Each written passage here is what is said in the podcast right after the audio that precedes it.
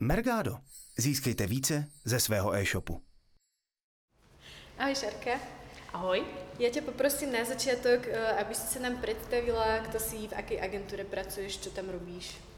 Uh, tak ahoj, já jsem Šárka Cihlová. Uh, k online marketingu jsem se dostala tak, že jsme si v roce 2013 založili e-shop a vlastně jsme rychle zjistili, že teda bez online marketingu se neobejdeme a díky tomu jsem se vlastně dostala potom uh, do agentury Netmedia, kde mám většinou na starosti výkonnostní klienty, nejčastěji potom e-shopy, protože i vlastně sama zkušenosti k tomu k ním mám nejblíž. A teďka jsem radu vlastně pět let a pořád dělám asi čtyři roky. Niečo A, povedať? P- a PPCčka vlastně hodně dělám, možná důležitý. Jasné. Eh, Dnes si tu vlastne mala prednášku na tému segmentácie. Môžeš nejak skrátke povedať, čo tá segmentácia vlastne je a prečo je pre tvoju prácu dôležitá? Prečo ju vôbec robiť? Uh, já mám takový pocit, že segmentace je dost opomí, opomíjené téma, uh, že to hodně ustupuje optimalizacím a samotným nastavením, ale pro mě to je jako hrozně důležitá věc, protože pokud se chceme posunout uh, od toho, že cílíme vlastně jenom na obrat, po to, že se snažíme cílit na zisk, tak ta segmentace je strašně důležitá, protože prostě potřebujeme vědět, který, na kterých produktech proděláváme a na kterých vyděláváme a tím, že si to správně rozsegmentujeme, tak se to dá podstatně líp řídit. Mhm. Ako vlastne je, t- ako vlastne robíš tú segmentáciu? Čo vlastne si pod tým môžeme predstaviť? Eh, V podstatě je to rozdělení produktů podle nějakého klíče. Já ten klíč se snažím zlukovat podle maržovosti a následně podle toho vlastně nastavuju ty strategie.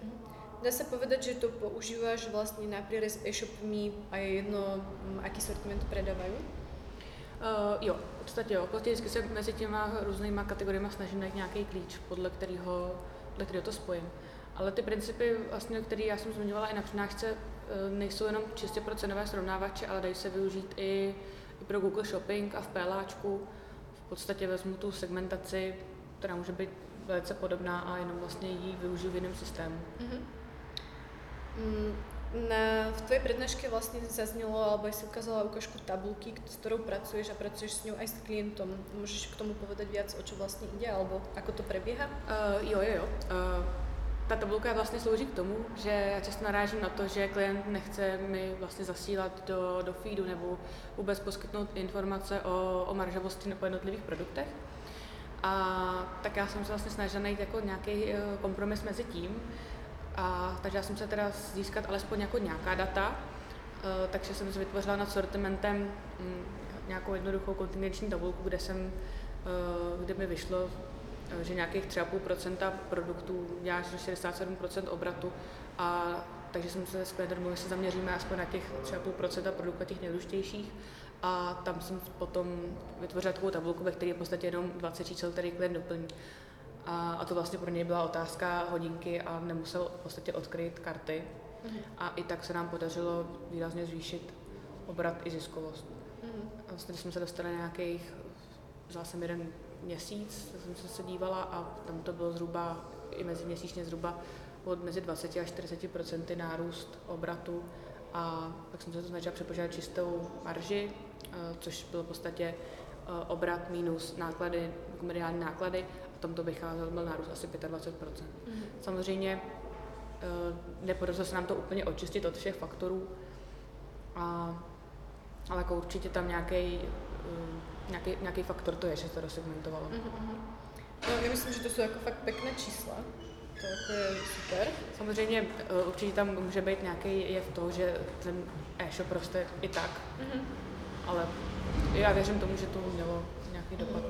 Potom, když se, když se týče uh, sezónnosti, tak uh, v těch tabulkách, když si ty, čísla všechny připravuji, tak se snažím s tou sezónností pracovat ty čistě sezónní produkty, z toho nějakým způsobem dávat pryč, anebo na ně nahlížet nějak jinak. Tyhle ty třeba dávat do nějakých zvláštních segmentů. Takže okrem sezónnosti vlastne pracuješ aj s PNO, alebo ukazovala si práve v prezentácii nejaké porovnávanie PNOčka. E, Povieš nám, ako s tým pracuješ, alebo akože čo si tak vypozorovala, že sa oplatí sledovať? Eh, Co týče PNOčka, tak to je většinou takový úplně nej, nejzákladnější zadání, který, které dostávám od klientů.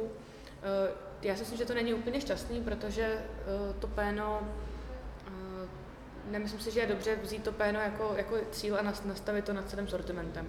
Vlastně proto si myslím, že je dobrý to segmentovat, protože potom nad těma, nad těma produktama, které mají vyšší marže a nastavíme jim všem produktům stejný péno, tak, eh, tak potom na těch produktech čerpají svůj maximální potenciál a na těch, kteří mají třeba nižší marži, tak tam na nich, na nich můžu ztrácet. Ale péno samotný není úplně jako ideální metrika, protože péno je určovaný k, obratu. Myslím si, že lepší by bylo víc než péno sledovat péno, ale spíš k zisku. Mm. To by mhm. bylo určitě jako zajímavější metrika. Ta tvoja prezentácia vlastne o segmentácii celkovo mierila k tomu, že to potom používaš aj pri bidovaní. Tak uh, ako potom vlastne nastavuješ treba ty strategie, alebo v čom sa to odráža? Uh, já vlastně na základě tabulky, co dostanu od klienta, kde mám už uh, určenou nějakou, nějakou maržovost nebo nějaký cílový péno po těch segmentech, tak v podstatě si z těch segmentů vytvořím produktové skupiny, které pak používám v Bidding Foxu jako, jako strategie a tam vlastně si to potom, na základě to, to potom optimalizuju. Mm-hmm. Většinou si pomáhám tím, že si to, ten cíl rovnou vlastně zapisuju do toho názvu té strategie, tím pádem to vidím pak hezky vedle sebe, jestli to plní, neplní a hnedka vím vlastně do čeho sáhnout, když se něco nedaří nebo když je naopak potřeba třeba ten obrat nějak zvýšit. Mm-hmm. Keď nastavíš strategiu, za ako dlho ju znovu kontroluješ alebo prenastavuješ, ako, a koľko nechávaš vlastne toho priestoru na nejaké vykryštalizovanie? Mm, záleží zase, jak je, jak, kolik těch dat mám a, a jak rychle se mi ty data sbírají, uh, ale tím, že většinou ty data vždycky vidím jako aspoň jeden den zpětně, tak většinou si nechávám takový jako tři dny, když to, uh, když to spustím.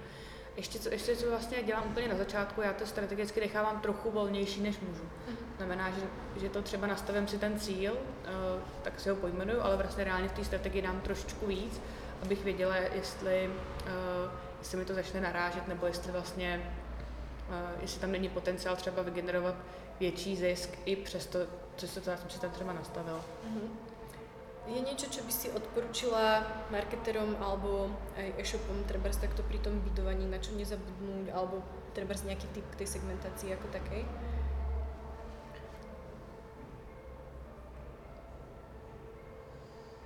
Určitě bych začala v Google Analytics, tam to by, a tam bych věnovala určitě jako významnou část času, ne, než bych vůbec začala se vrhat do nějakého nastavování. Uh, když bych si tady to dobře jako rozpracovat, aby se tam aby se snažila mezi tím hledat nějaké jako podobné znaky a až potom vlastně se pustila do té segmentace a pak, pak s tím dál pracoval. Takže můj, můj tip asi je uh, soustředit se na tu segmentaci a uh, nevrhat se hnedka um, do nastavování samotných strategií. Mm-hmm. Ti napadá nejaké doplnenie, treba čo nezaznelo, na čo som sa neopýtala? Asi ne, asi už je to. Tak v tom prípade ja ti ďakujem za rozhovor a ešte ti prajem peknú konferenciu. Děkuji.